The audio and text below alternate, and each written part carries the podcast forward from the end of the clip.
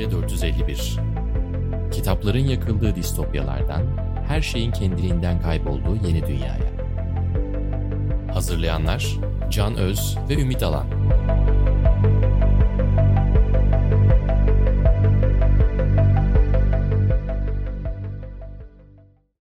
Merhaba, Yeni Medya 451'in yeni bölümüne hoş geldiniz. Bu bölümde ben Can Öz ve Ümit Alan ikimiz veri bilinci kazanmak konusunu konuşacağız. Büyük veriyi, Big Data'yı konuşacağız. KVKK'yı biraz konuşacağız. Dijital mirası konuşacağız. Oldukça çok konu var. Ümit, Büyük Data. Ercan Taner geçişi yaptı. Ercan Taner geçişini ben de aynı güzellikte karşılamaya çalışayım.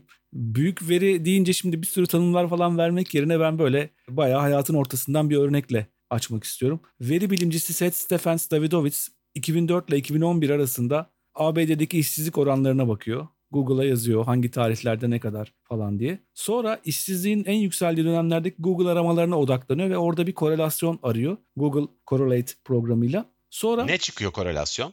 Sonra sence ne çıkabilir? Yani işsizlik dönemlerinde en çok aratılan şeyler ne olabilir? İşsizlikle en korelasyonlu şey.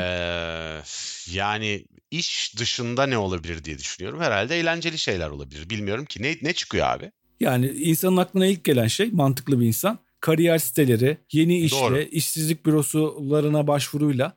Yani işle ilgili şeyler olması lazım. O işsizlik verisiyle korelasyonlu bilginin.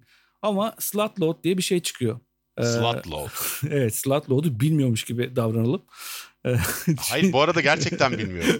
Ben de bilmiyordum da. Amerika'da bilmiyorum. Hayır, bildiğim siteler var ama bu değil. Neyse, bizim kişisel hayatımız zaten burada çok mühim değil ama. Yani abi, bir de bir şey söyleyeceğim. İsme bak, bunu... Ya porno sitesi mi bu? Doğru mu anladın? Evet, Slotlot bir porno sitesi. Amerika'da popüler. Bula da bu isimde bir site mi bulmuşlar? Allah kahretmesin ya. İşsizlere bak. Ya, en tepede bu çıkıyor. Yine yukarıda çıkan bağlantılardan biri Spider Solitaire, bir oyun. Tamam, o çok mantıklı. O da anlaşılabilir ama yine de insanlar boş kaldıklarında... Ya demek ki Spider Solitaire'de kaybettikleri zaman Slotlow'da gidiyorlar insanlar. Mükemmel bir şey. Tabii yani abi, işsizlik tabii dalga geçilecek bir şey değil aslında. Çok acı, evet, bir şey ama yani bu çok ilginç bir veriymiş.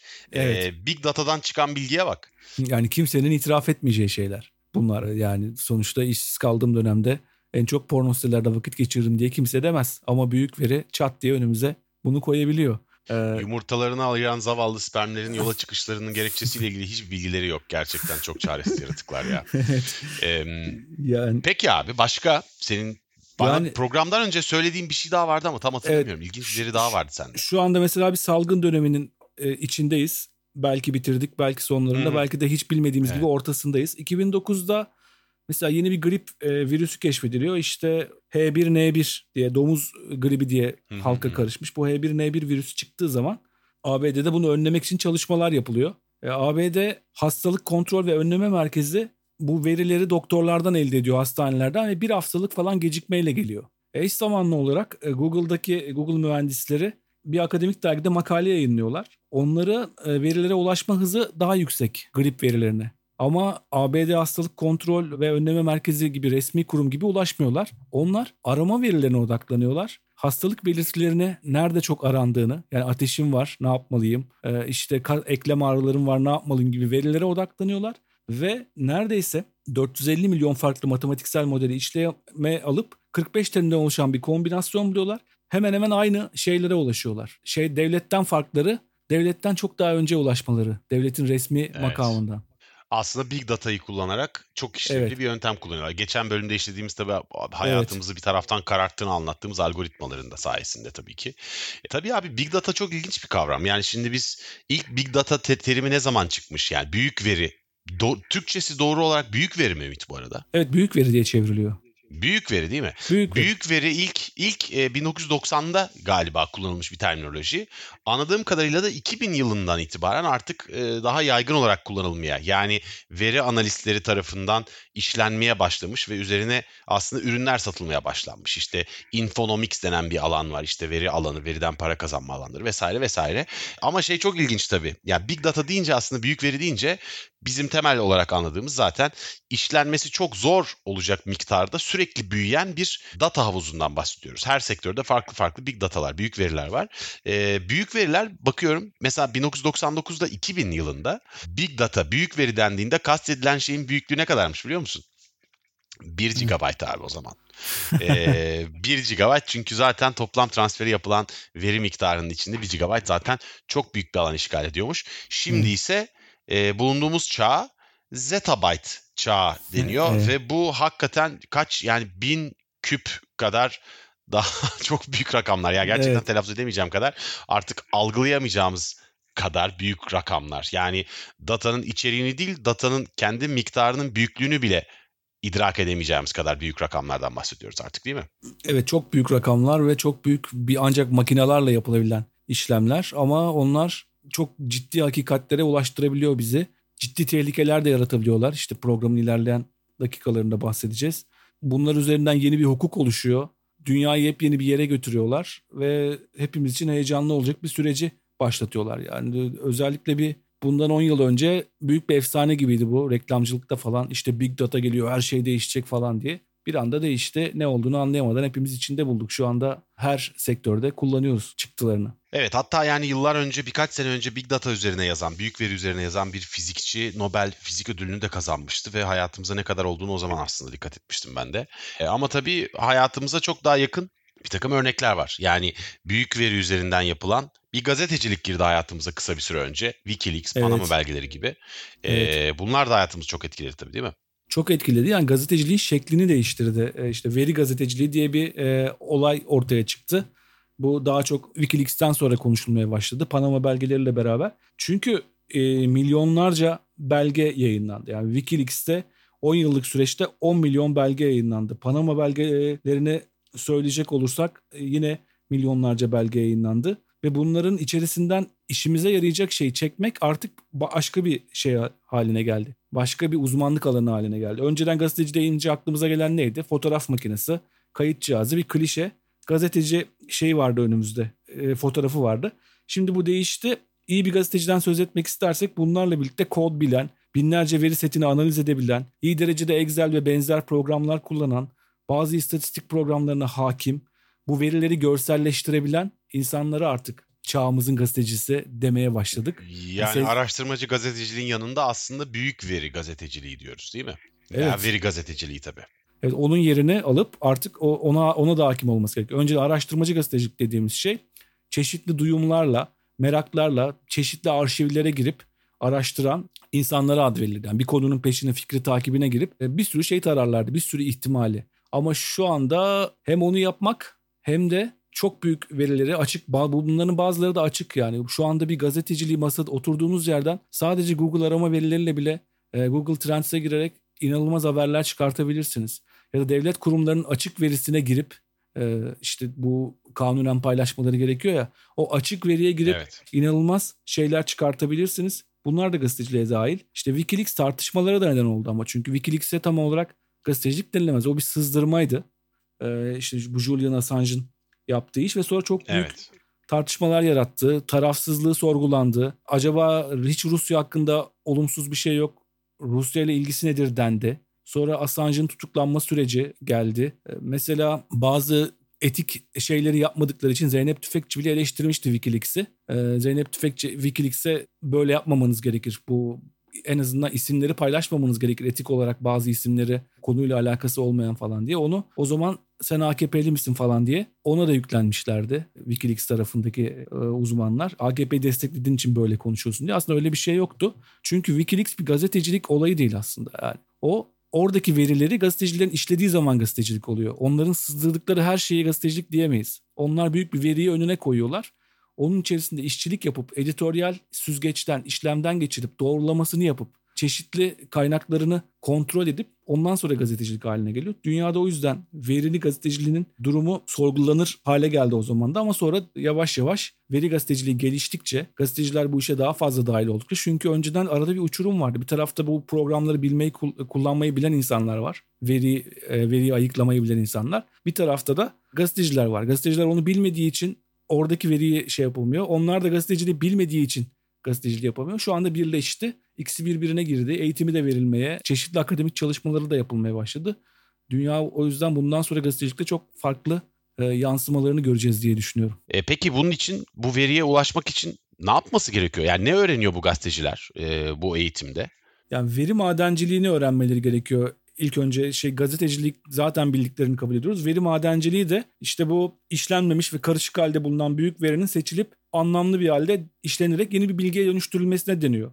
Veri madenciliği yapmak için birçok o verinin içine dalmak, o verinin içindeki değişkenleri yakalamak, o değişkenlerden sonuçlar bulmak ve onu anlamlı bir hale getirmek. Mesela Can Yayınları benim bildiğim kadarıyla 40 yıla varmak üzere değil mi? Evet. İşte 1980 önümüzdeki sene 40 olacak, evet. 2021'de. Şimdi eğer başından beri çok düzenli kitap satış verisi tutulmuş olsaydı ya da tutuluyor mu bilmiyorum. Eski zamanlarda başından beri değil. İşte eski zamanlarda bilgisayar olmadığı için o daha yenidir o veriler. Tabii. Olduğunu düşün mesela 40 yıllık satış verisi olsa Can Yayınları'nın. O verinin içerisine girip bir madencilik yapsak ne kadar çok şey çıkabilir oradan. Kesinlikle. Türkiye'nin okuma alışkanlıkları, hangi dönemlerde ne okudukları, hangi toplumun hangi kırılma anlarında neler okuyup neyi tercih ettikleri, neyin yükselip neyin azaldığı. Orada inanılmaz o veriyi eğer birisi meraklı birisi, veri madenciliği yapabilecek yetkinlikte birisi o verinin içine girse müthiş bir şey çıkartabilir. Böyle çok, köklü çok iyi anladım. Şeyden. Bunu yapmak. Mesela benim çok şaşırdığım bir hikaye vardı. Veri madenciliğiyle çıkmış bir şey. Yemek sepeti var ya, yemeksepeti.com. Bir ara ne yediğimizi ne içtiğimize yapan, aslında biraz da rahatsız eden bir şey gönderdi. Hepimize bir rapor gönderdi. Ben de Yemek Sepeti'nin neredeyse ilk üyelerinden biriyim. Türkiye'de girdikten sonra o emekleme dönemlerinden birinde. Zirvede tantuni çıktı benim. Yani ben girdiğimden beri tantuni çok yemişim. Yani ama hiç o kadar farkında değilim. Sonra bir rahatsız oldum bundan yani. Çıka bütün bir korelasyonu. Tantuni yemekten mi rahatsız oldun yoksa bunu Yemek Sepeti'nin bilmesinden mi hocam? Hem bilmesinden hem de ben kendi tantuniyi o kadar zirveye çıkartacak kadar çok yemiş olmamdan. Ama bir şey hocam, tantuni hakikaten şimdi canım çekti benim gerçekten. Ama o kadar yenir işte, bilmiyorum ama yenir yani. Ya bu benim bekarlık dönemimde yani evlenmeden önceki yıllarımda çıkmış bir olaydı bu. Evlendikten sonra çok kolay çünkü. Tantuni çok kolay, eve geliyorsun sürekli tantuni söylemişim demek ki, böyle zirvede veri dağının zirvesinde bir elinde tantuniyle bir Ümit belirdi, o beni biraz rahatsız etmişti. Demek ki bir veri madencisi Yemek Sepeti'ndeki senin hesabına girse kim bilir ne sırlara varacak seninle ilgili. Evet yani. İlişki hayatını bile çıkartabiliriz oradan değil mi? Her şey çıkar. Hele ki Google arama verilerine girerse. Çıkar. Google arama verilerinden acayip bir hikaye çıkartabilirsin insanlar. Çünkü işte oradan hemen dijital hakikat serumuna geçelim. Dijital hakikat serumu diye. Bu arada bir şey söyleyeceğim. Beni bu şeyde ne rahatsız ediyor biliyor musun? Bu insanların kişisel geçmişine dair, büyük datadaki bıraktıkları ize dair. Abi biz mesela biyografi dediğimiz şeyin ilginç olmasının sebebi aslında bir bilinmezi araştırıyor olması. Evet. Yani biz oturup hayatımız boyunca okuduğumuz çok güzel biyografiler var hakikaten. Otobiyografiler var. Başka türlü ulaşamadığımız bilgilere ulaşıyoruz bu sayede. Düşünsene bundan 20 sene sonra, 30 sene sonra önemli biyografileri okuduğun zaman arama alışkanlıklarından tut. İşte Facebook'ta şu günde şu saatte attığı mesaja aldığı cevaba kadar. WhatsApp'taki yazışmalarına kadar. Bütün gittiği geldiği yerlerin belki hatta geolokasyon kayıtlarına kadar. Hayatının her aşaması tamamen deşifre edilmiş bir insanın biyografisinden bahsedeceğiz. Ve biyografisinin edebi tarafını tabii ki mahveden bir şeyden bahsediyoruz. Tabii. Evet yani ben beni rahatsız ediyor. Yazarların bazen böyle yayınlanmamış mektupları falan çıkar ya, orada çok özel şeyler olur. Para meseleleriyle ilgili falan yayıncı istem eder. Paramı göndermedin şu bu falan filan diye. Onları görünce bile böyle bir rahatsız olurum aslında. Acaba yaşasaydı bunun yayınlanmasını ister miydi diye kendinden. Ama hele ki bu düşününce, bu dijital verileri düşününce inanılmaz bir mahremiyet kazılabilir sonra, insanların hayatlarını yitirmesinden sonra. Biyografilerin bütün tadının kaçacağı kesin. Kesin. Bir sürü şeyler. Pardon sen diyordun. Ümit Alan 2010 yılından bilmem kaç yılına kadar ağır tantuni yemiş diye mesela biyografide bir şey. Düşünsene yani. Tantuni dönemi diye bir başlık. Abi diyordun tam. Hakikat serumuna geçmiştin. Tam ben biyografiyle böldüm seni. Şimdi bu yine... Bu Davidowitz'in tespitlerinde dijital hakikat serumu diye bir söylemiş o. O şöyle bir giriş yapıyor orada, diyor ki... Geçen bölümde de bahsetmişsin sen aslında bundan biraz. Evet, herkes yalan söylüyor aslında diyor. Arkadaşına, patronuna, çocuğuna, annesine, babasına, hatta karısına, kocasına, doktoruna, avukatına. İnsanlar böyle hayatlarında hiç fark etmeden bir sürü yalan söylüyorlar. Ve bu yalanlar bazen zararlı, bazen zararsız, küçük beyaz yalanlar. Bunlarla hayatımızı şekillendiriyoruz fark etmesek bile. Ama dijitalde... Bir Google aramasında ya da dijitalde bıraktığımız izlerde bu yalanları söyleme ihtimalimiz yok. Her hareketimiz takip ettiği için, her aramamızın kaydını tuttuğu için bir günah çıkarma kabinine dönüşüyor diyor. Mesela çok rahatsız edici bir şey. Ne kadar her kültürümüz mutlu aile tablolarını kutsayıp öne çıkarsa da diyor, her yıl ABD'de en az 7.000 kişi çocuk yaptığıma çok pişmanım sorusunu aratıyor diyor. Bunu kimseye itiraf edemezsin diyor. Herkes evet çocuk yaptım ama onu çok seviyorum iyi ki yapmışım falan diye kendini şey yapar ama çocuk yaptığıma çok pişmanım sorgusu Google'a girip muhtemelen yalnız kaldığında arayıp onunla ilgili başka paylaşan var mı diye bakıyor şeyden. Burada yani hayatın işte, bütün gerçeklerin dökümünü görüyorsun aslında orada diyorsun. Evet, bütün hiç kimsenin söylemek istemediği şeyleri. Mesela 2016'daki Donald Trump'ın zaferi ABD'de çok büyük bir şok olmuştu ya. Çok büyük bir şok olmasının nedeni anketlerin %2 yanılmasıydı. Yani %2 kadar Trump geride görünüyordu. Ama tam tersi az bir farkla kazandı Clinton'a karşı. Önde çıktı. Bunun nedenini işte bu hakikatlerin söylenmemesine bağlıyorlar. Çünkü insanlar anketörlere konuşurken Trump'a oy vermeyi söylemeye utanıyor bir kısmı yani. İşte bu farkı oluşturan kısmı. Çünkü en azından böyle olduğu düşünülüyor tabii. Şeyi de bilmiyoruz. Bu veriyi yani bu Cambridge Analytica vesaire gibi mevzuların aslında son birkaç haftada ne kadar etkilediğini de tam olarak bilmiyoruz ama şimdi mesela son gelen anketlerde Joe Biden %15 önde görünüyor. Evet. Mart ayında %2 önde görünüyorken bu %15'e kadar çıktı. Fark açılmaya devam ediyor. Bakalım bu şeyi çok merak ediyorum ben de. Yani bütün bu big data manipülasyonu, büyük veri manipülasyonuna en çok konu olduğu iddia edilen seçimin 4 yıl sonra tekrarında anketlerle sonuçlar ne kadar farklı çıkacak? Epey ilginç ve epey tartışılacak bir konu olacaktır sonra da. Yani görünür veya görünmez yollarla iki tarafta kullanmak isteyecektir bu sefer. Yani geçen sefer Clinton'ın gibi tahmin edememiş bu kadar olabileceğini ama Trump etki ve dış etkilerle de bir şeyler yapmış bu seçimde ama herkes bu tekniklerin farkında ve sosyal medyada inanılmaz bir algı savaşı yaşanacaktır. Her ne kadar sorduğunuzda inkar etseler de. Değil mi? İşte bütün bu veriler bizim hakkımızda birçok şey söyleyecek. Bizden fazlası hakkında birçok şey söyleyecek. Reklamcılık için bir şeyler söyleyecek. Siyaset için bir şeyler söyleyecek. Ve bunlar değerlendirilecek. Kimisi çok olumlu, kimisi çok olumsuz. Ama bunların bir tehlikeli ve karanlık bir tarafı var. Veri üzerimizde diktatörlük kurabilir. İşte bir karanlık sonuçlara yol açabilir. Yani veriye gereğinden fazla önem verirsek ve sayıları tek belirleyici olarak kullanırsak hatalar yapabiliriz. Mahremiyet yok olabilir. Hatta geçen programda da biraz söz etmiştik. İnsanları daha suç işlemeden tahminler yoluyla suçlayıp cezalandırma gibi yerlere kadar gidebilir. Yani bu insan eğilimleri, geçmiş eğilimleri gösteriyor ki 5 yıl sonra suç işleyebilir. Bunu öncesinde cezalandıralım gibi şeyler gelebilir, öneriler gelebilir. En azından cezalandırılmasa bile gözetim altına almak gibi eğilimler başlayabilir. Bütün mahremiyetine. İşte buna 1984'ün distopyası gerçek ve kusursuz bir hale gelebilir bundan. İşte orada büyük birader diyordu. Büyük veri büyük biradere doğru. Evet ve orada insanları ikna etmek için büyük bir odaya alıp odada bir takım işkenceler yaparak aslında delirmesine yol açarak ikna ediyorlardı. 2+2'nin 5 olduğunu söyletene kadar falan. Ama bugün tabii bütün bunlara ihtiyaç duymadan büyük birader yerine büyük veriyle bize bunları yaptırmalarının çok daha mümkün olabileceği bir geleceğe doğru gidiyoruz. Bu gerçekten çok ürpertici.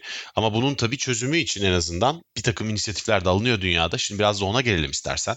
Yani özellikle Avrupa'da bir takım gelişmeler oldu son 4-5 yılda. GDPR yani General Data Protection Regulation, genel data koruma regülasyonu da diyebiliriz buna. Çok ciddi bir şey değiştirdi. Türkiye'de de KVKK var. Tabii bunların kimler tarafından kullanıldığı ve ne amaçla kullanılacağı çok önemli. Şüphesiz ki kişisel verilerin korunması amacıyla yola çıkılan süreç en nihayetinde iktidarların hukuku kendi kölesi gibi kullanarak bu verileri kendi lehlerine değiştirmesi gibi sonuçlar verebileceği için konu çok tartışmalı olmakla beraber ahlaki temelde çok önemli bir fark da yarattı dünyada değil mi? Evet çünkü buraya bir standart getirdi. Diğer ülkeler buraya doğru gitmeye başladı. O standartlarla bir veri farkındalığı oluştu. İşte Türkiye'de kişisel verileri koruma kurumu harekete geçti. Birçok yeni bir sürece doğru gitmeye başladık bu koruma yönetmeliğiyle beraber. İşte orada ne diyordu? Kişisel veri işletmecileri her türlü veri toplama işlemlerinde verinin işlenme amacını, yasal dayanaklarını, verilerin ne kadar süreyle saklandığını ve herhangi bir üçüncü tarafla veya Avrupa ekonomik alanı dışındaki bir yerle paylaşıp paylaşılmadığını açıkça belirtmesi gerekmektedir diyordu. Ve kişisel veri sahipleri de istediği zaman kendine ait depolanan verilerin bir kopyasını talep etme ve bu verileri belirli koşullar altında sildirme hakkına sahiptir. gibi şeyleri vardı, yaptırımları vardı. İşletmeler kullanıcı gizliliğine olumsuz etkide bulunan herhangi bir veri ihlalinde 72 saat içinde kullanıcıyı bilgilendirmekle yükümlü.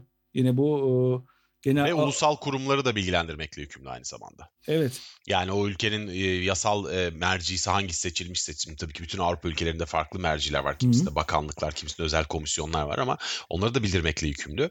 Tabii bu abi Türkiye'deki KVKK'nın hem güzel tarafları var hem de bir trajedisi var aslında. Şöyle ki bizim bu KVKK'nın temeli daha önce biraz önce bahsettiğimiz GDPR, Avrupa'daki bu genel veri koruma regülasyonu çalışması. Bu 2016'da yasalaştı Avrupa Birliği'nde ve Avrupa Ekonomik Topluluğu'nda EEA veya AEA denen. Avrupa Ekonomik Topluluğu'nda söyleyelim. Yani Avrupa Birliği'ne katılmış ülkeler dışında İzlanda, Liechtenstein ve Norveç'i de kattığımız bir alan. Şimdi biz Türkiye olarak Avrupa Birliği'ne eğer girmiş olsaydık veya en azından Avrupa Ekonomik Topluluğu'nun parçası olsaydık bugün kendi KVKK'mıza o kadar ihtiyacımız olmayacaktı. Çünkü GDPR Türkiye için de geçerli olacaktı. Yani böylelikle aslında Avrupa Birliği'ndeki bütün ülkelerle beraber Avrupa ülkelerinde faaliyet gösteren bütün teknoloji firmalarının yasal sorumluluğu Türkiye'ye karşı da aynı koşullarda olacaktı. Ancak biz kendi ülkemizdeki yasamamızla kendi hukukumuza uygun şekilde yargılamalar yapabilip belki cezalar kesebilecektik. Ancak GDPR'a uygun olarak yapacaktık. Şimdi Türkiye'de bugün KVKK ise biz Avrupa Birliği'ne veya Avrupa Ekonomik Topluluğu'na üye olmadığımız için bu prensiplerle, yani bu tüzüğe uygun olarak kendimiz yaptığımız ve kendimiz denetlemek zorunda olduğumuz yeni bir zemin yarattı. Şimdi bu tabii tamamen uyumlu hazırlandı. Aynı bu söylediğin şartlar GDPR'da da var. Yani belli temel prensipler var ki bunları hemen kısaca sayalım. Yani kullanıcıyı ilgilendiren prensipleri sayalım tabii. Yani mesela siz bir siteye girdiğinizde, çok iyi bir karar bu. Bir siteye girdiğinizde aslında o site size gizlilik hakları verebiliyor. İşte kişisel verilerimi kullanmayın veya üçüncü şahıslarla paylaşmayın veyahut da işte silin veya anonim kalsın vesaire vesaire gibi seçenekleriniz olabilir. Bu yasayla beraber bütün siteler ve yazılımlar size siteye girer girmez hesabınızı en yüksek gizlilik seviyesinde açmakla yükümlüler. Yani siz orada bir ayar yapmadan kurnazlık yapamıyorlar. Zaten bunların temelinde belli prensipler var. Bu prensiplerden zaten bir tanesi hukuka ve dürüstlük kuralına uygunluk ilkesi. Bu birçok ülkede farklı, fairness diye geçiyor vesaire. Türkiye'de de aynen böyle geçiyor. Bu yani kafa karıştırmadan, insanı dolandırmadan, verilerini ondan almak için bir numara çevirmeden, ketenpereye getirmeden açık ve meşru bir şekilde verilerini almak demek. Bu çok önemli bir gelişme aslında. Çünkü çok fazla veri, çok fazla ihlalle alındı. Bunlardan en meşhuru işte Cambridge Analytica meselesi.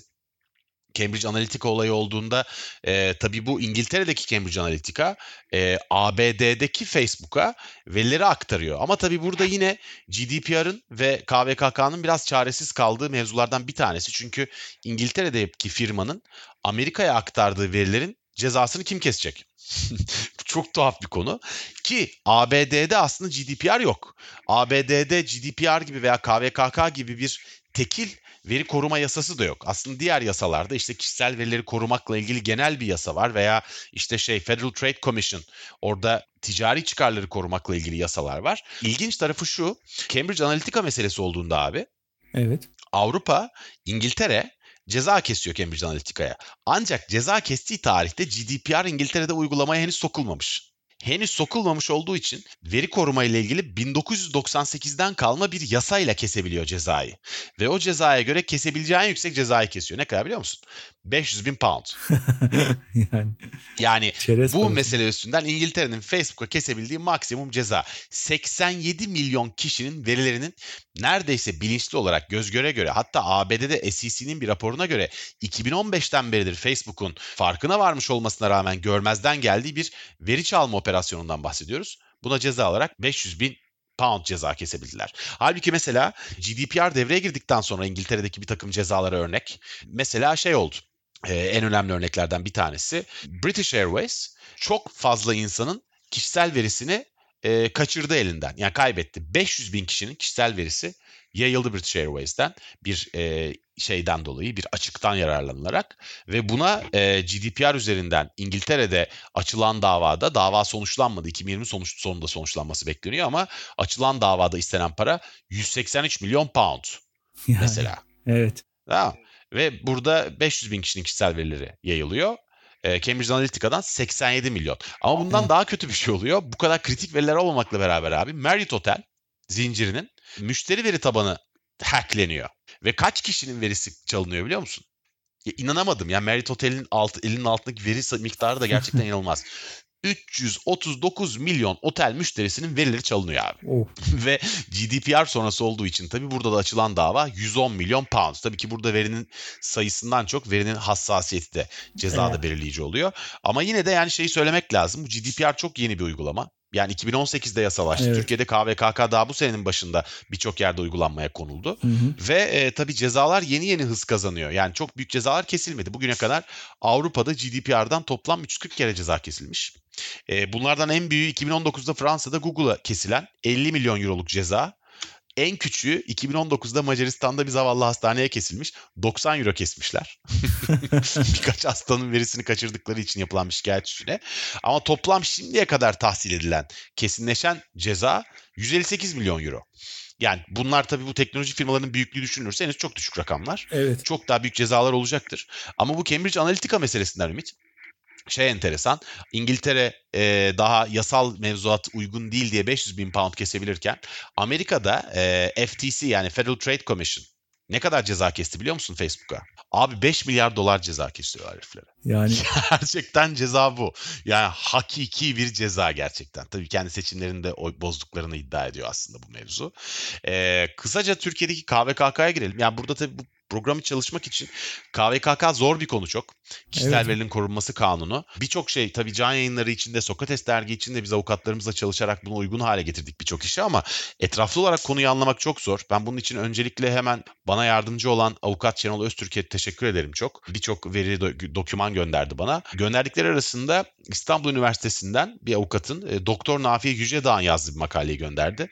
Bir de PricewaterhouseCoopers'ın KVKK yönlendirme dokümanını okudum. Gerçekten abi kayboldum ve karnıma ağrılar girdi okurken bir noktada. Çok kafa karıştırıcı şeyler var. Ama özetle şunları söyleyebiliriz. Yani KVKK size neler sağlıyor ya verirsek. Biraz önce bahsetmiştik. Hukuka ve dürüstlük kuralına uygunluk ilkesi. Yani kafanızı karıştırma hakkı yok. Gerçekten açık olmaları lazım. Doğru ve gerektiğinde güncel olma ilkesi. Yani sizin kişisel verileriniz doğru olmak zorunda. Tarih geçti diye sizle ilgili yanlış bilgileri sağda solda bulunduramaz kimse. Yaşınız vesaire ne olabilirse bu artık. Amaca uygun işleme. Bu çok önemli bir mevzu. Bu durumda da yani meşru amaç olması gerekiyor öncelikle. Yani bir kere hukuka uygun olabilir bu amaç. Hukuka uygun olmayan bir amaçla sizden veri isteyip onları alma hakları yok kimsenin. Ayrıca meşru amaç dışında bir de doğru bir amaç olmak zorunda. Uygun bir amaç olmak zorunda. Bu da ne demek? Yani başta size belirttikleri bir amaç varsa o amaç içinde kalmak zorunda. Kafaya göre sizden aldıkları verileri başka bir amaç için kullanamazlar. Şey güzel. Bir de tabii veri minimizasyonu ilkesi var. Bu da çok güzel bir ilke. Sizden gereğinden fazla veri alınmamasını öngörüyor. Ya bu mesela şeylerde bu iyi bir örnek şudur. Mesela daha önce bir takım spor salonlarının girişlerinde üyeyseniz parmak izinizle giriş yapabiliyordunuz. KVKK yasalaştıktan sonra artık bunları kaldırmak zorunda kaldılar. Çünkü sizin sadece oraya girmeniz için sizin parmak izinizi toplama hakları aslında yok. Çünkü bu amaçla sizin parmak iziniz örtüşmüyor. Dolayısıyla size bir şifre verebilirler, size bir kart verebilirler. Ama yani sadece dükkana girmeniz için parmak izinizi almak, retinanızı okumak, kanınızı almak gibi şeyler yapamaz. Çünkü bunların hepsi de aslında veriler. Dolayısıyla veri minimizasyonu ilkesi de amaç için gerekli olanla sınırlı verinin alınması.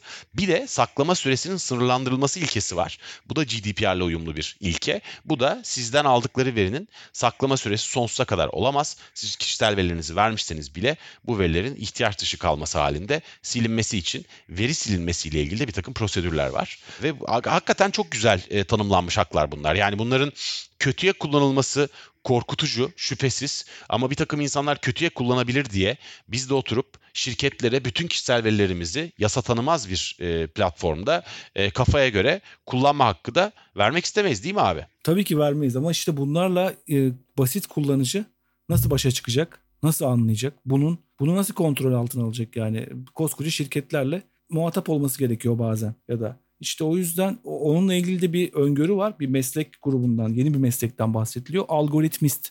Bu algoritmist. Evet, algoritmist.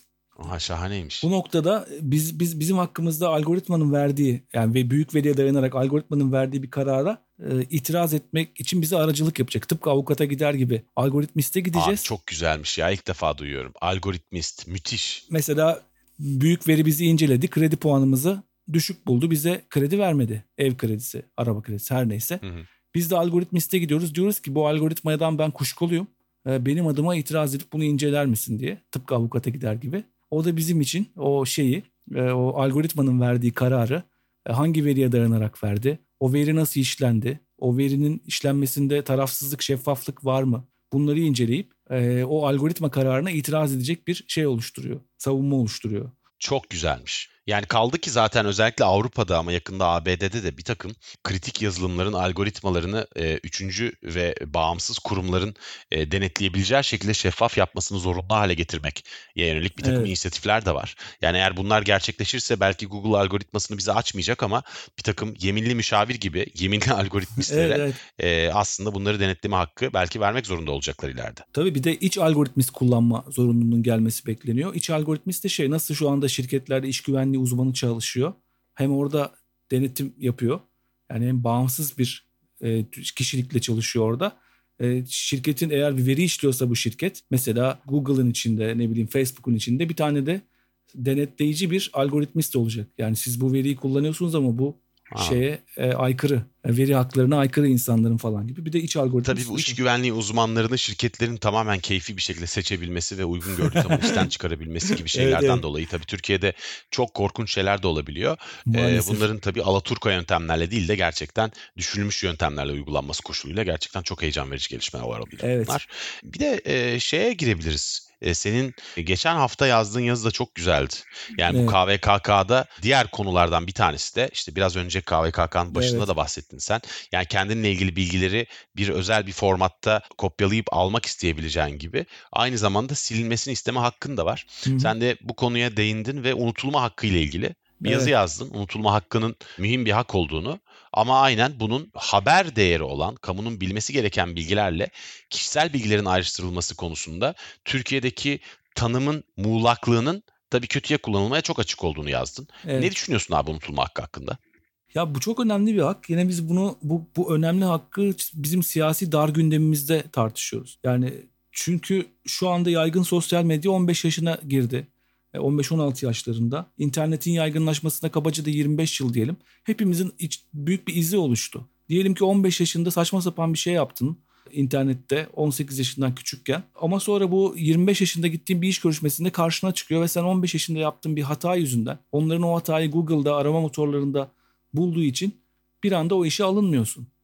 O unutulmamış çünkü adam senin ismini yazdığında oradaki insan senin en üstte şeyi görüyor. Senin hakkında Google'a bırakılmış çizgi görüyor. İşte bu izleri sildirebiliyoruz. Evet. Bunu sildirme hakkımız unutulma hakkı. Ama Türkiye'de bu iki hattan tartışılıyor. Diyorlar ki birinci hatta işte siyasiler, iktidar partisine bağlı AKP'li siyasiler geçmişlerini sildirecek. Bugününe uymayan geçmiş demeçlerini Google aramasından çıkartacak falan diyorlar. Bir hattan da benim gibi ama unutulma hakkı önemlidir, bunu başka türlü tartışılmak isteyenler var. İşte Avrupa Birliği de bunu 2014'te karara bağlamış. Şeyden de önce. Bu veri güvenliği GDPR'den de önce. GDPR'den de önce 2014'te Adalet Divanı bir karar çıkartmış ve unutulma hakkı tanımak zorundasın Avrupa Birliği vatandaşlarına demiş. Google da buna kriterler koymuş. Demiş ki bu karmaşık bir süreç. Çünkü her listeyi tek tek değerlendirmemiz ve bireyin kendi kişisel verilerini denetleme hakkı ile kamunun bilme ve bilgi dağıtma hakkı arasında bir denge sağlamamız gerek demek. Yani neyi sildiriyoruz? Mesela Google'a başvurular olmuş. Milyonlarca, binlerce başvuru. O 2014'ten bu tarafa. %46,5'unu kabul etmişler, silmişler. %53,5'unu reddetmişler. Haksız. Yine %46,5'unu kabul ettikleri oran da aslında az buz değil. Evet. Çok... Demek ki hakikaten çok da ihlal sayılabilecek içerik varmış. Evet. Mesela şöyle kriterler, ilginç örneklerden yakaladığım. Bu şeffaflık raporunda bunların hepsi var mesela. Sayfalarca isim vermeden neyi neden çıkarttıklarını yazmışlar. Diyor ki şöyle bir vakayı sildik diyor. 18 yaşından önce bir genç suç işliyor, ıslah evine giriyor. 18 yaşından önce suç işliyor. Sonra cezasını tamamlıyor, çıkıyor. Ve Google'dan benim bu cezamla ilgili haber linklerini kaldır diye Google'a başvuruda bulunuyor. Google'da bunu kaldırdık diyor. Çünkü kamusal bir şey değil. Suçu işlediği zaman 18 yaşından küçük ve cezasını tamamlamış. Bu yüzden bunun bütün geleceğini bu gencin karartmasına izin vermiyorlar. Bunu kaldırıyorlar. Çok güzel bir hak bu. Çok güzel bir hak. Bununla ilgili hepimize başından geçen bir şey anlatayım mı sana? Tabii ki. Bu 2016 yılında hatırlıyor musun? 2016'ydı galiba. Bir olay olmuştu. Can Yayınları fuarında. bir çocuğun üstünün zorla soyularak işte hırsız diye suçlanması gibi bir olay çıkmıştı. Hatırlıyorum. Çok büyük bir olay olmuştu o ve ben tabii çok üzerime alınıp haliyle olayı takip edip işte bir özür yazısı yayınlamıştım ve işte o çocuğa ulaşmıştım, babasına ulaşıp özürler dileyip işte bir şeyler teklif etmiştim falan. Kütüphane yapalım, bir şey kabul etmemişti, o da çok düzgün bir adamdı. Yalnız bu sürecin şöyle bir yan etkisi oldu. O gün Can Yayınları standında fuarda çalışan 3 tane stajyer çocuk vardı. Stajyer dediğim yani stajyer değil ama sadece fuar için bizle çalışan üniversite öğrencisi çocuklar bunlar. Kitap okumayı seven, fuarda çalışmayı isteyen, bir de o paraya ihtiyacı olan tatlı çocuklar. Bu olayla hiçbir alakaları yok. Ancak ertesi gün nasıl olduysa gazetelerde çıkan haberlerde bu 3 çocuğun adı soyadı açık açık yazıyordu. Hmm. Şimdi bu zor bir konu çünkü şimdi burada ben oturup biz de kabahatli olduğumuz için Can Yayınları hakikaten kabahatliydi burada yani. Oturup burada haberlerin kaldırılmasını falan istemek olmaz. Yani iğrenç bir şey olur o. İsteyemezsin öyle bir şey. Dolayısıyla Google'dan da oradan da buradan da böyle bir talepte bulunmak söz konusu değildi. Ancak bu çocukların isimlerinin oradan kaldırılması gerekiyor. Evet. Ya çünkü bizim yediğimiz bir naneden dolayı hiçbir kabahati olmayan 3 tane çocuğun internetteki bütün aramalarda üniversite okuyorlar düşünsene. İleride her iş başvurusunda arama yapıldığı anda orada böyle bir olaya karışmış çocuklar gibi kanıtlanmamış da ama haberler çıkmış. Her yerde çıkmış bir de. Evet. Böyle bir şey olacaktı. Ben de bunun üstüne tek tek gazeteler aradım. Ya bir kısmını Can Yayınları'ndan basınla ilişkilerdeki arkadaşımız aradı. Bir kısmını aradım. Hı-hı. Tek tek aradık gazeteleri. Ve dedik ki bu isimleri kaldırın lütfen. Çünkü kanıtlanmış bir durum yok. Bu insanların bir şey yaptığına dair. Yani bizim zaten suçumuz açık. Zaten itiraf da ettik. Açıklama da yayınladık. Ama yani suçlu olayla alakası olmayan çocukların isimleri bunlar. Bunu lütfen kaldırın. Birçok yer kaldırdı. Ama mesela çok ciddi kurumlardan bir tanesi ki orada çalışanlar yakından tanıdığımız insanlar dedi ki siz bunları kaldırmamızı istiyorsanız demek ki gizlemeye çalıştığınız bir şeyler var. Bu durumda asla kaldırmıyorsan gibi bir şeyler yaptılar. Neyse sonunda dedim ki peki kaldırmayın ama orada da çocukları aradım, çocukların annelerini arıyorum. Anne tabii çok kızgın, sizin yüzünüzden bizim çocuğumuz bu durumda diyor. Haklı yani ve çok zor bir konu yani çok zor bir konu ama belki de yani o çocuklar tabii ki kendi isimlerinin kaldırılması için bir şeyler yapabilirlerdi ama o durumda çelişkili çünkü haberler de doğru. Hepsini mi kaldıracaksın? Sadece o ismi mi kaldıracaksın? Çelişkili konular. Neyse sonuçta biraz daha zaman geçtikten sonra ben o gazeteyi de aramaya devam edip bir noktada kaldırttım onları da. Çocukların isimleri kaldırılmış oldu bütün izleri oradan. Ama dediğim gibi öyle bir mesele var. Yani burada bir içindeki bilgiden dolayı haberin tamamını kaldırmak gibi girişimler de olacaktır. Öyle değil mi? Evet. Yani çok çelişkili bir konu bu aslında. İşte orada kamunun öğrenme hakkıyla şeyi dengeleyecek. İşte bunu kanunlarla, Avrupa Birliği kararlarıyla kontrolü almışlar ama Türkiye'de şöyle bir çelişki doğabilir. Bizim Türkiye'deki daha keyfi bir kararla Türkiye'deki bir siyasetçi diyelim kendisiyle ilgili bir şeyi kaldırmak isteyebilir. Google'a başvurabilir. Google bunu kaldırtır da zaten. Ve reddedebilir Google eğer inatlaşırsa yani kriterlerine uygun olmadığını düşünürse. O zaman ne olacak? Bir yaptırım mı uygulayacağız? Google kapatılacak mı? Ya da işte o yaptırım uygulama gücünü almaya çalışıyorlar. Evet. Bu yeni sosyal medya yasasıyla. Ancak tabii bu yazık ki biz Avrupa Birliği üyesi olsaydık zaten bu hakka çoktan sahip olacaktık. Şimdi biz bunu tekil bir ülke olarak almaya çalışıyoruz ve tabii ki çok daha zor bu hakkı bize Google'ın vermesi artık. Mesela Google'ın öyle örnekleri var ki bir Alman siyasetçi uyuşturucuyla bağlantısı çıktığı için siyaseti bırakmış, istifa etmiş bütün siyasi kurumlarından. Sonra da Google'a başvurmuş bu siyaseti de bıraktıktan sonra bu haberlerin sildirilmesi için ama şu gerekçeyle başvurmuş. 3 tane linkte ev adresim açık ediliyor, ifşa ediliyor. Yani hepsini değil. Google'da öyle olunca bütün haberleri değil. Sadece ev adresinin ifşa edildiği 3 link kaldırıyor arama sorgusunda. Yani şeyin dengesini tutuyorlar. Evet. Ya aslında yasalarla uyumluluk da burada söz konusu. Yani bütün bu kişisel verilerin korunması kanununda aslında yasalarla uyumluluk söz konusu. Hem yerel yasalarla hem de işte bir takım uluslararası yasalarla yani Avrupa Birliği yasası, Avrupa Birliği tüzükleri vesaire. Ama bu önümüzdeki yıllarda çok daha tartışmaya gebe. Yazık ki biz Türkiye'de çok her şeyi kontrol etmeye çalışan ve belki de kişisel veriler ve kişisel haklardan ziyade yalnızca kendi verileri ve kendi haklarının peşinde olan bir takım siyasetçilerin etrafında bu konuları tartışmak zorunda kalıyoruz. Evet. O yüzden tabii kamu da bu konularda yeterince aydınlanamayıp çok savunmaya geçiyor. Oysa ki yani bu çok önemli bir konu. Kişisel verilerin de tabii ki korunuyor olması gerekir. Unutulma hakkı da çok önemli bir haktır şüphesiz ki. Evet. İstersen dijital mirasa geçelim. Zamanımızı da epey kullandık. Evet. Ben de bu bölüm senin altında kalmamak için uzun konuştum ama yani şeyi söylemeliyim. Anlattıkların hakikaten çok ilginç. Yani programda seninle yapmanın benim için çok keyifli olduğunu söyleyeyim. Çünkü anlattığın her şeyi çok büyük bilgiyle dinliyorum. Dijital miras konusuna gelelim abi. Bir de böyle bir konu var. Evet. öldükten sonra dijital varlığımız ne olacak? Evet ya. Yani. Evet, bu meselede işte burada sosyal medya hesaplarımız ne olacak gibi birçok soru çıkıyor. Parasını ödediğimiz dijital varlığımız ne olacak gibi şeyler. İşte bu teknoloji yazarı Erdal Kaptanseren burada tavsiyeler vermiş birkaç tane. Mesela Facebook'ta bazılarımız biliyorlar mı acaba bir hesabımıza, Facebook hesabımıza birine öldükten sonra anıt haline getirmesi için birine devretme hakkımız var. Facebook'un ayarlarına girip ben öldükten sonra şu kullanıcı benim adıma bu hesabı anıt hesaba çevirsin. Anısına diye yazıyor ya bazen Facebook'ta görürüz hayatını evet. kaybetmiş insanlar da bunu bu şekilde oradan kendimize bir varis ayarlayabiliriz. Bunu bilenler var, bilmeyenler var. Hatırlatmak istedim. Ondan sonra... Ya bu mesela Kobe Bryant'ın vefatından sonra Instagram'da zaten galiba benzer bir şey yapmıştı. Evet. Burada tabii bu ilginç bir konu çok. Çünkü bunun bir de yasal zemini var. Şimdi ben biraz buna baktım. Evet. İyi bir makale buldum. Avukat Yasemin Maraşlı Dinç'in yazdığı bir makale bu. Dijital miras üzerine yazmış. Abi şimdi buradaki temel çelişkiler şunlar. Bir kere mesela Türkiye tarafından bakıyoruz. Evet. Dijital miras yani aslında sosyal medya hesapları bir dijital miras olarak görülebilir mi ve varislere devredilmeli mi? Aslında buradaki temel soru bu ya. Evet. Yani Facebook'un uygulamasının ne olduğundan bağımsız olarak ki Facebook'un uygulaması da Almanya'da Federal Mahkemenin aldığı bir karar sonrasında çıkmış ilginç bir şekilde. Bu makalede o da yazıyor bahsettiğim Facebook değişikliği. Bir kere Türkiye'den başlayalım. Türkiye'de bir kere anayasanın 20. maddesinde ki özel hayatın gizliliği meselesi. Evet. Yani dolayısıyla bir kişinin sosyal medya hesaplarının bir başka varise devredilmesi aslında anayasadaki özel hayatın gizliliği ilkesini ihlal edebilir. İkincisi anayasanın 22. maddesindeki haberleşmenin gizliliği maddesini ihlal edebilir.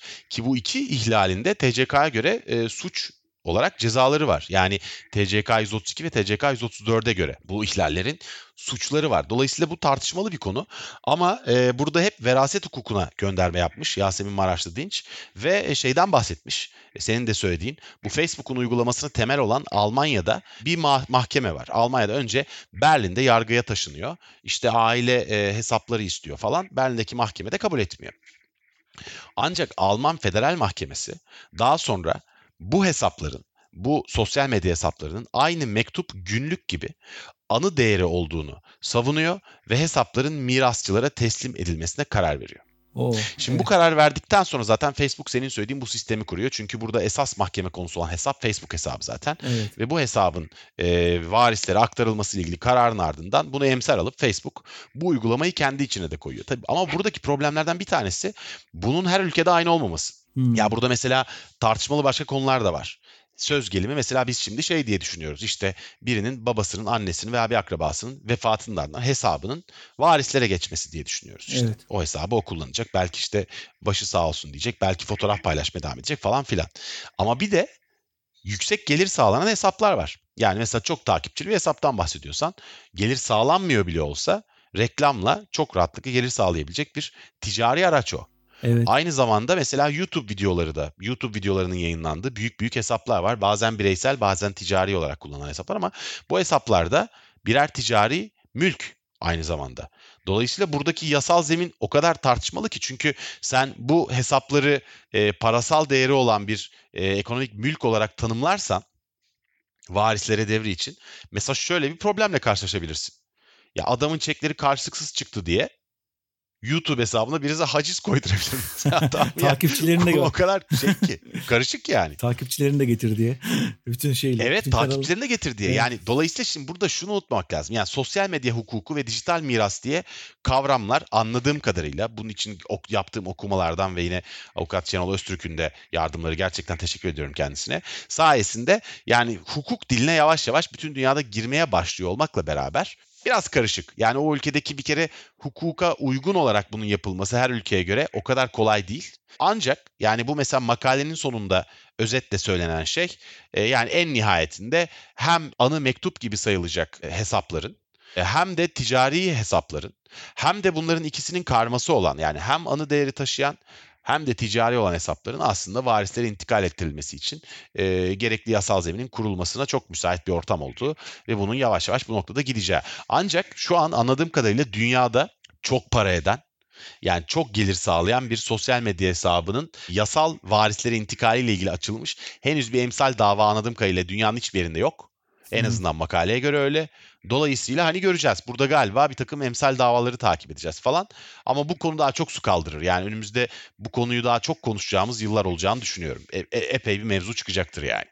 Evet, işte bunun için de bir takım güvenlik önlemleri almamız lazım. Belki de bizi öldükten sonra hesaplara kimsenin girmemesini istiyoruz. En yakınımız dahil. Mesela. Öyle de bir şey olabilir. İşte o yüzden önerilen şeylerden bir tanesi yine. Bu şifreleri tek noktada toplayan uygulamalar var. LastPass, KeepPass gibi. Çok zor bir şifre tanımlıyoruz ona. Kimsenin bilmediği. Ondan sonra bütün şifrelerimizi onun içerisine koyuyoruz. Diğer bütün hesap şifrelerimizi. Onun üzerinden yönetiyoruz. Bu da bir güvenlik sağlıyor. Ya da dosyalara şey yapmak var. Yine bunları Erdal Kaplanser'in bu veri güvenliği ile ilgili makalesinden şey yapıyorum. Bilgisayarımızda bazı dosyaları hiç kimse görmesin diye onlara şifre koymak. Encrypt on click diye bir yazılımla. Ben öldükten sonra da bunları kimse görmesin diye bilgisayarının tamamına olmasa da bazı dosyalarına öyle önlemler alabilirsin. Bu kimseye miras kalmasın. Benimle ilgili çok gizli şeyler var içinde diye düşündüğümüz. Bunlar da çeşitli önlemler. Ama bir de... Yani eğer Kafka zamanında yazmış olduğu şeyleri sakın yayınlama diye arkadaşı Max Broda vermek yerine senin dediğin gibi enkript etmiş olsaydı... Evet. Biz de Kafka'nın yazdığı hiçbir şey okuyamıyorduk. Evet, böyle bir şey olabilirdi. İşte böyle de bir boyutu var. Yani ama tabii yani burada oturup Kafka'dan yola çıkıp herkesin verilerini herkese paylaşacak halimiz yok. Ama işte evet. Şeyi de söylemek lazım. Yani bütün bu değişiklikler hayatımızı ve insanlık tarihini baştan sona değiştiriyorlar aslında, değil mi yavaş yavaş? Evet, yani her şeyimizi değiştiriyorlar. İzleniyor muyuz, izlenmiyor muyuz? Şimdi veri güvenliği konusu bir de bu tarafı var. Zaman zaman doğru. Ben insanlara gülüyordum. Kameralarına bant yapıştırıyorlar ya, işte iPad'lerinin, bilgisayarlarının kameralarına kullanmadığı zaman bir tane bant yapıştırarak beni izlemesin diye şey yapıyor. Sonra bir gün Facebook CEO'su Mark Zuckerberg'in bir fotoğrafını gördüm. İş yerinde çekilmiş. Onun bilgisayarının kamerasında da bant var. Yani dedim bu adam da kapatıyorsa... Ama tabii yani o sıradan birisi olduğu kadar evet. Yani sonuç olarak bir hacker'ın herhangi bir basit bir Trojan'la bile rahatlıkla bir başkasının bilgisayarında kamera varsa onu aktive edebileceğini biliyoruz. Evet. Yani sonuç olarak hedef olan birisi için bu çok normal. Ama bu demek değil ki hepimizin kameralarını sürekli birileri kullanıp her an izliyorlar. Yani. Ama yani bununla ilgili tabii bir sürü hikaye de var elbette. Yani sonuçta bir kameranız varsa bu her zaman bir güvenlik riskidir. Nihayetinde birisi sizi gözüne kestirirse bilgisayarınıza girip kameranızdan sizi dikizleyebilir. Evet, şimdi bir de şüphesiz ki. Bu Siri... Yani gülünecek bir şey değil gerçekten. İşte bu Siri ile Amazon Echo ile falan artık ses de o şekilde. Yani evde sesle kullandığımız doğru. Bir sürü cihaz ortaya çıkıyor. İşte ışıkları aç, ışıkları kapat diye sürekli dinleyen bir şey var orada. Onlar da güvenlik. Abi bu şeye ne diyorsun? Bak buna şimdi aklıma geldi. Daha önce gelseydi araştırıp gelirdim biraz. Hı-hı. Bu konuştuklarını insanların reklam olarak gördükleri iddiaları. Sence aslı astarı var mı bu işin? Ya o telefonda konuştum ve ondan 2 dakika sonra... Konuştuğumda söylediğim bir şeyin reklamlarını görmeye başladım. Şerefsizler benim konuşmalarımı dinleyip bana onun üstünden reklam veriyorlar diye çok duyduk. Onu ben araştırdım da onunla ilgili hiçbir kanıt yok. Yani böyle iddia çok. Hatta Twitter'da yazdım bir kere. Yani bunları söyleniyor ama bunlar şey oldu. Birçok kişi hayır öyle oluyor diye itiraz etti. Yani şununla ilgili bir denk gelme durumu da olabilir. Biz konuştuğumuz şeyleri aynı zamanda internette daha öncesinde aramış oluyoruz. İnternette onunla ilgili bir iz bırakmış oluyoruz. Sonra bir de konuşma aşamasına geliyoruz. Ondan sonra konuştuğumuz zaman denk gelirse onunla ilgili reklam, konuştuğumu söylediği gibi düşünüyoruz. Ya bu da bir ihtimal. Tabii ileride başka şeyler de çıkacaktır ama yani büyük birader gerçekten de bizi izliyor olduğuna göre artık. Dinliyor da olabilir. Yani ne kadar izleyip izlemediğine dair hepimizin de kuşkucu olması da çok normal herhalde. Evet, çok normal. Ama dediğin gibi eğer bizim konuşmalarımız gerçekten dinlenip reklama dönüşüyorsa bir yerden bir gün bunun kokusu mutlaka da çıkacaktır diye tahmin ediyorum herhalde. Evet, bu büyük riski almışlar mıdır? Çünkü bu yasalara aykırı. Bu dinleyip bunu veriye dönüştürme bizim şey yaptığımızda. Bu riski alan birileri var mıdır? Ona da emin olamıyorum. Yani İngiltere'de 87 milyon kişinin verisini kaptırdıktan sonra sadece 500 bin pound ceza gören bir şirket belki bunu göze alabilirdi ama... 5 milyar dolar ceza alan bir şirket bunu ne kadar göz alırdı bilmiyorum. Ya bu cezalar yükseldikçe tabii bunların olma olasılığı da gittikçe azalacaktır herhalde. Umuyorum hakikaten bu büyük firmalar. Yani bu cezalandırma GDPR'a göre şöyle abi. En yüksek ceza aslında 20 milyon dolar gibi görünüyor. Ama aynı zamanda 20 milyon dolar yeterli bulunmazsa şirketin yıllık cirosunun %4'ü kadar ceza kesebiliyorlar firmaya. Üst sınır bu. Evet. Bu da az hangisi daha büyükse onu kullanıyorlarmış galiba. Yani bir ceza rakamı öyle var. Olacak gibi görünüyor ama tabii 90 euro ceza kestikleri kurum da var haliyle. Yani suçun büyüklüğüne göre değişiyor bu. Boşluklar. Ama yani bu cezalar gerçekten caydırıcı büyüklüğe geldikten sonra tabii işler biraz değişecektir. Ama bu konuları daha çok konuşacağız. Ümit, evet. Çok güzel program oldu. Kapatmadan önce girmek istediğin başka konu var mı? Epey geniş yani, başlıklar listen olduğunu biliyorum senin için. Yani kanunlara, bizi koruyan şeylere güveniyoruz ama cihazlarımıza o kadar güvenmiyorum. Çünkü Mastercard'ın bir araştırması var. Çok da yeni bir araştırma. Dijital dünyada güven tazelemek diyor. Diyorlar ki oradan çıkan sonuca göre birkaç yıl içinde 50 milyar cihazlık güvenlik riski ortaya çıkacak. Yani 50 milyar cihaz yeni teknolojilere karşı güvenlik açısından riskli hale gelecek diyor. İşte o zaman bu dediğin, biraz önce konuştuğumuz sesimizi dinleyip reklam gönderiyorlar mı gibi riskler ortaya çıkıyor zaten. Ama asıl işte söylemek istediğim en çok bu veri bilincine bir defa hepimizin sahip olması lazım. Veri haklarını biliyor olmamız lazım. Bu bedavacılık kültürümüz üzerine düşünmemiz lazım. Bu veri meselesinde en kritik anlardan biri o. Ben bir anda bakıyorum, kendim de yapıyorum tabii, kendimi hariç tutmadan. Bir yaşlandırma uygulaması çıkıyor şeyle ilgili. Yüzümüzü, fotoğrafımızı yaşlandırıyor ya. Evet. Bir 20-30 yıl sonraki halimizi gösteriyor. Herkes bir anda paylaşmaya başlıyor onu. Bedava da bir program. Herhangi bir para da ödememiş. Ama neden bu hizmeti bana bedavaya verdi? Demek ki benim ya da senin ya da başkalarının yüz verilerini kullanarak belki de bir deepfake dediğimiz bir programı geliştirmek için kullanacak o şeyi. Birçok insanın yüz verisini karıştırarak yeni yüzler yapıyorlar ya. Bunun için kullanıyor olabilir. Yani kullanmasa bile elinde artık satabileceği çok değerli bir havuz var artık. Evet işte olarak. Bunları, bu bilinci hemen koşuyoruz. Ne olacak ki benim yüzümü alsa? O kadar da önemli değilim diye düşünüyoruz ama o işte benim yüzüm gibi 1 milyar yüz yan yana gelince bambaşka bir şey oluyor onlar için. Evet ve bu kişisel verilerin konulması kanunlarını hiç sallamayan bir takım şirketlerin olduğu, evet. Çin gibi, yani mesela TikTok'un datasını nasıl kullandığı hala çok tartışılan ülkelere de gidebilme ve dolayısıyla etrafımızdaki ülkelerdeki yasaların hiçbiri tarafından asla korunamadığımız ortamlarda işlenme gibi olasılıkları olduğunu hiç unutmamak lazım. Evet. Ya kendi ülkemizde veya belki gelişmiş Batı ülkelerinde müthiş yasalar olabilir. Ama bu bizden çıkan verilerin sadece bu ülkelerde değil, bambaşka ülkelerde de çok farklı şekillerde kullanıp kullanmayacağına hiçbir tayin ediciliği olmayan bir şey. Evet. Dünyada bu açıdan riskli bir tane ülke olduğu sürece kişisel verileriniz her türlü kullanılabilir, her zaman kullanılabilir. Bunu unutmamak lazım. Evet, bunları dedikten sonra artık klasik haline gelen kitap tavsiyelerimizi verip kapatabiliriz herhalde. Değil mi? Tabii ki abi, evet. Lütfen. İşte Büyük Veri diye bir kitap kullandık bunu hazırlanırken. Yaşama, çalışma ve düşünme şeklimizi dönüştürecek bir devrim alt başlığı da Victor Mayer Schoenberger ile Kenneth Kakir yazmış. Paloma yayından çıkmış. Bana Yalan Söylediler, İnternet ve Gerçek Yüzümüz diye bir kitap kullandık. O da Seth Stephens-Davidowitz'in Koç Üniversitesi yayınlarından çıkmış. Bu kitabı özellikle çok ilginç veriler var insanlar içinde. Özellikle tavsiye ederim Bana Yalan Söyledileri. Bir de bu programda değinmediğimiz bir kısmına değinen bir kitap var. Bu kitapta değinmediğimiz için okunmasını tavsiye edeceğim. O da İzleniyoruz diye bir kitap. Yeni reklam sektörünün elindeki kimliğimiz ve değerimiz, Joseph Trow Hill yayından çıkmış. Bu da bizim değinmediğimiz kısmı. Ne içeriyor? Abi çok teşekkürler. Rica ederim. Ben konuyla çok alakasız bir kitap tavsiye edeceğim. Evet. Affına sığınarak. Tabii ki. Çünkü şu an okuyorum. Hı-hı. Ve öldüm kitaba. Kitap Can Yayınları'ndan çıkmış bir kitap ama şimdiye kadar yaptığım podcastleri bilenler oturup benim sürekli Can Yayınları kitapları tavsiye etmediğimi neredeyse hiç tavsiye etmiyorlarsa da etmesinler kardeşim. Öldüm kitaba, öldüm. Evet. Murat Uyurkulağ'ın yazdığı Delibo. Bayağı çok uzun zamandır okuduğum en iyi roman olabilir. Böyle bir hikaye anlatım gücü ve bütün edebiyatın geliştirdiği enstrümanlarını kullanırken bazen yazarlar o enstrümanları üzerimize saçarlar ve aslında alttan anlattıkları hikaye o kadar gerçek gelmez. Altta anlatılan hikayelerin hepsinin böyle buram buram, kor kor, gerçek gerçek bütün damarlarıma kadar işlediği inanılmaz bir kitap. Hem Murat Uyurkulak'ı tebrik ederim hem de konuyla hiç alakası yok ama herkese tavsiye ederim. Murat Uyurkulak'tan Delibo gerçekten enfes bir kitap olmuş. Ümit çok teşekkür ederim abi, hem çalışmaların için hem anlattıkların için. Gerçekten seninle program yaparken seni oturup dinlemekten ayrı bir keyif alıyorum. Ben de aynı şekilde. Bu programın bir tarafında oturup sana yetişmeye, eşlik etmeye çalışıyorum ama diğer yandan da hakikaten seni dinlemeye çalışıyorum. Çok güzel program oldu gerçekten. Anlattıkların çok çok ilginçti. Özellikle bugün anlattıkların arasından hangi meslekti, pardon adını unuttum. Algoritmist. Algoritmist, evet. Aklımda fena halde kalacak. Bir dahaki programda dijital emek üzerine konuşacağız. Sevgili dinleyiciler, bir dahaki bölümde görüşmek üzere. Yeni Medya 451'in bu bölümü böylelikle sonlanıyor. Hoşçakalın. Görüşmek üzere, hoşçakalın.